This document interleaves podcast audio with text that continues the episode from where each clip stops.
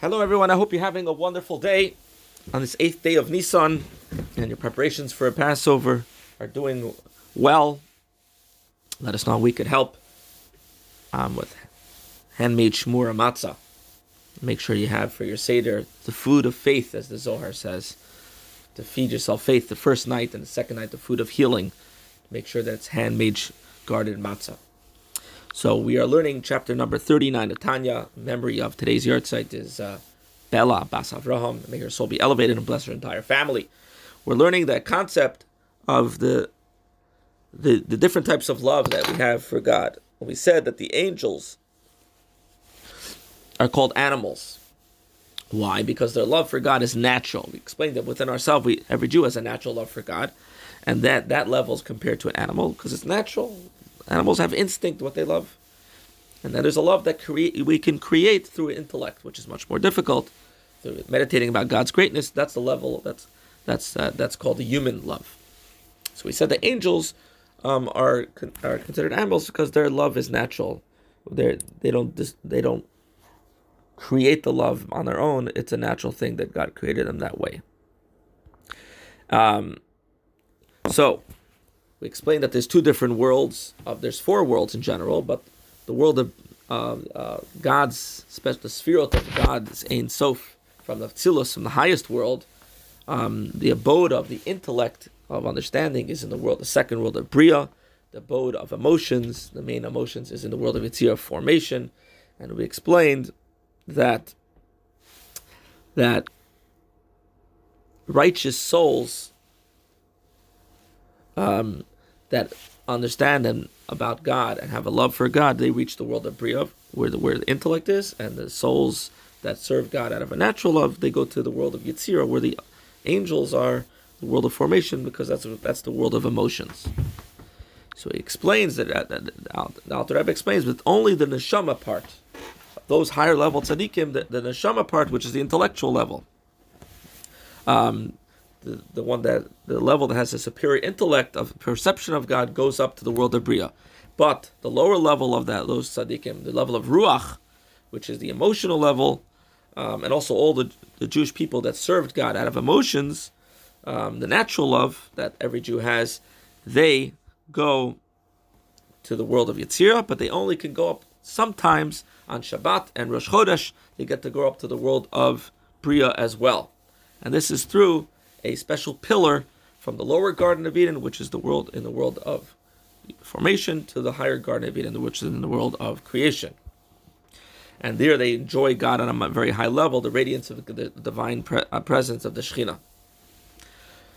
because generally speaking, pleasure comes from the only pleasure that can be for the soul is for understanding God, and and, and that's in the world of Brias on a much higher level, of course.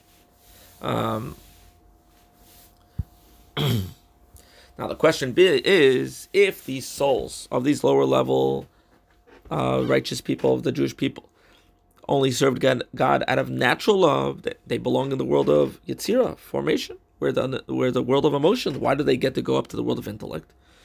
So the Alter Rebbe explains, and and the, and the, those angels don't get to go up because the, the these Jews in, during their lifetime, through their awe and love of God, they had to subdue their evil inside of their body, whether it's to stay away from evil and and subdue their desires for negative things and break their desires, or in a positive way to do what God wants. And they they had free choice to pick bad, God forbid, and they chose to pick good to subdue the evil, and that caused the great radiance of the Ein Sof light, uh, because the greatness of the light is seen within the darkness, and because they chose good, they get the reward to go up to the higher world on Shabbos and on Rosh Chodesh.